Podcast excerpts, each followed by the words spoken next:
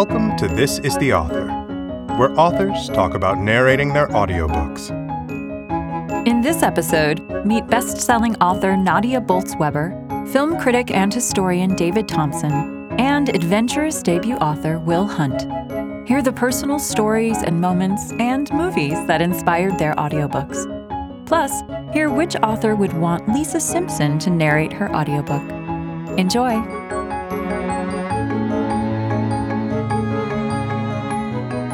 Hi, this is Nadia Bolz-Weber. I wrote Shameless, a sexual reformation, really because I kept hearing people's stories about how the messages of the church around sex and the body had caused them harm. And I wanted to sort of do a DNA test of that harm and figure out where the messages came from and how they affected people. Probably my most personal stories I've ever written are in this book, but it also has the voices of a lot of other people in it as well. My hope is that it's healing and can uh, create a sort of non anxious conversation around sex and sexuality for people moving forward. If I had to describe what it was like to record my audiobook in one word, that word would be exhausting just because maintaining that much focus, making sure you're not making extraneous sounds and that you are um, sort of communicating not just the words on the page, but what they mean and how they feel. And also, I it's exhausting because I, I really did try to be emotionally present to what I was saying. And so when I was recalling events from the past, I was very much in those events in my mind as I was saying the words. I mean, all I did was stand and read words and for a whole day. And yet I was just trashed each night. There was only one word that I didn't pronounce correctly. I said a plum, and it's actually a plum. It's one of those words I'd read several times, but people don't really use it when they're speaking much, so I, I didn't know how it was pronounced. If I wasn't going to record my audiobook, I would cast probably Lisa Simpson. the audiobook I really love is Cheryl Strayed's Tiny Beautiful Things. In seminary, you have to take pastoral care class. It's one of these things you learn when you're doing it rather than in class necessarily. And I feel like I learned more about pastoral care what it's like to sit in a space of compassion and truth telling with another person.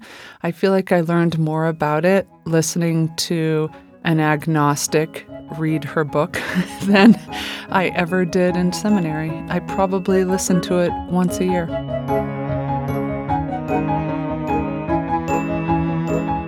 Hi there, I'm David Thomson. I wrote my book because I realized at an advanced age how far going to the movies had really educated or miseducated me about falling in love, about sort of relationships with other people. I became increasingly interested in what the movies had done to influence our whole sense of desire and sexual behavior at the outset of the book, I talk about Bonnie and Clyde, which was a long time ago now, but when I first saw it in 1967, in ways I'm still puzzling over, it dug into my sense of what was attractive in people, what it was about people falling in love. I was amazed day after day how tired I was. I've been a teacher, I've lectured, I've used my voice a lot, but I'm older than I've ever been before, like most people, and I found it a strain on my voice, but it was a strain in terms of the concentration because I wanted to read the book as if I understood the book. the whole time you're sort of trying to work out what you mean. And when you do this with a book, you realize how much better the book could be. You can't go back, but you say, oh my God, I wish I'd done that differently. I realized there were certain words that I pronounce in an English way, and I get them slightly different. I have English kids and I have American kids, and they all tease me because I sound too American or because I sound too English. There were also some names that I had written down, typed up many times, but I don't think I'd ever pronounced them. So, yeah, there was quite a number of words and moments like that. I've not heard it, if you know what I mean. I spoke it, but I've not heard it. And I probably never will hear it because I just don't think I'd have the nerve to listen to the whole thing. But what I hope is that sometimes there is an intimate voice, an amusing voice, as well as a sort of a reading voice in it. I would hope that's there. My dream narrator would be Alistair Cooke. I grew up in Britain listening to Alistair Cooke's Letter from America, which was a very popular radio show. And then later in life, I met and became friendly with Alistair. For me, he had one of the great, great voices. And in fact, if I was asking for a cup of tea or asking a woman whether she'd come out with me, I would want Alistair Cooke to do the asking. My favorite audiobook would be Erik Larson's The Devil in the White City, which is about the World's Fair in Chicago, the immense work that went into preparing it, but it's crosscut with the story of a serial killer who was working in Chicago at the same time. I've never read it, but my wife and I heard the book driving down to LA and back from San Francisco. But I absolutely loved it very much.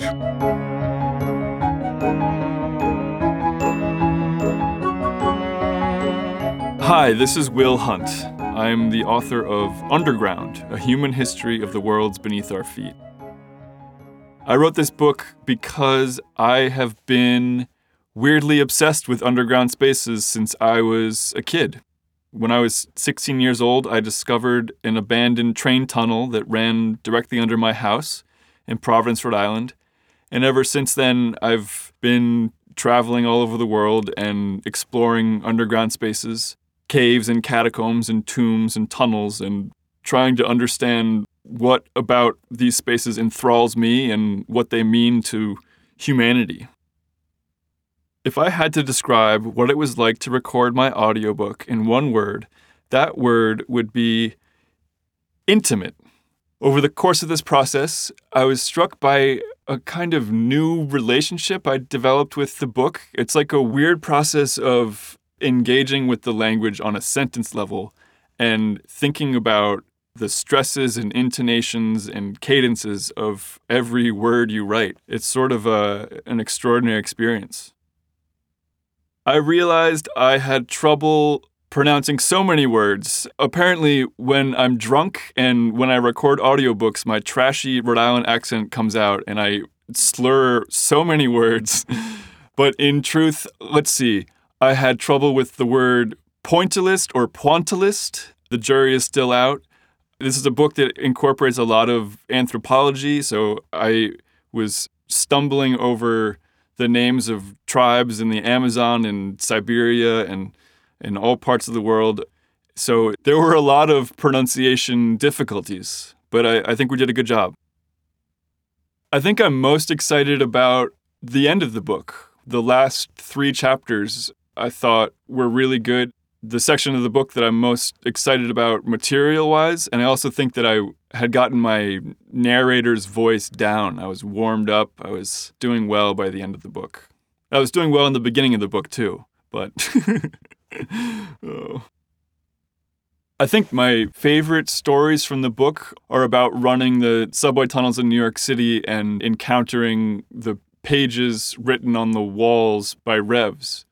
You know, that was kind of my first underground love, and it remains my, my main underground love. If I wasn't going to record my audiobook, I would cast Werner Herzog. Werner Herzog, I think, would really know what to do with this book. I do listen to audiobooks. I listen to them when I run sometimes, but my strongest connection to audiobooks comes from childhood when, when I used to go on really long trips with my family, car trips.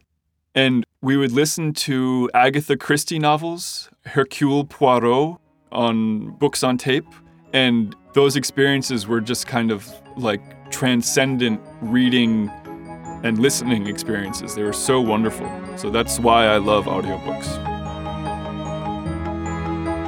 This is the Author is a production of Penguin Random House Audio. Thank you for listening.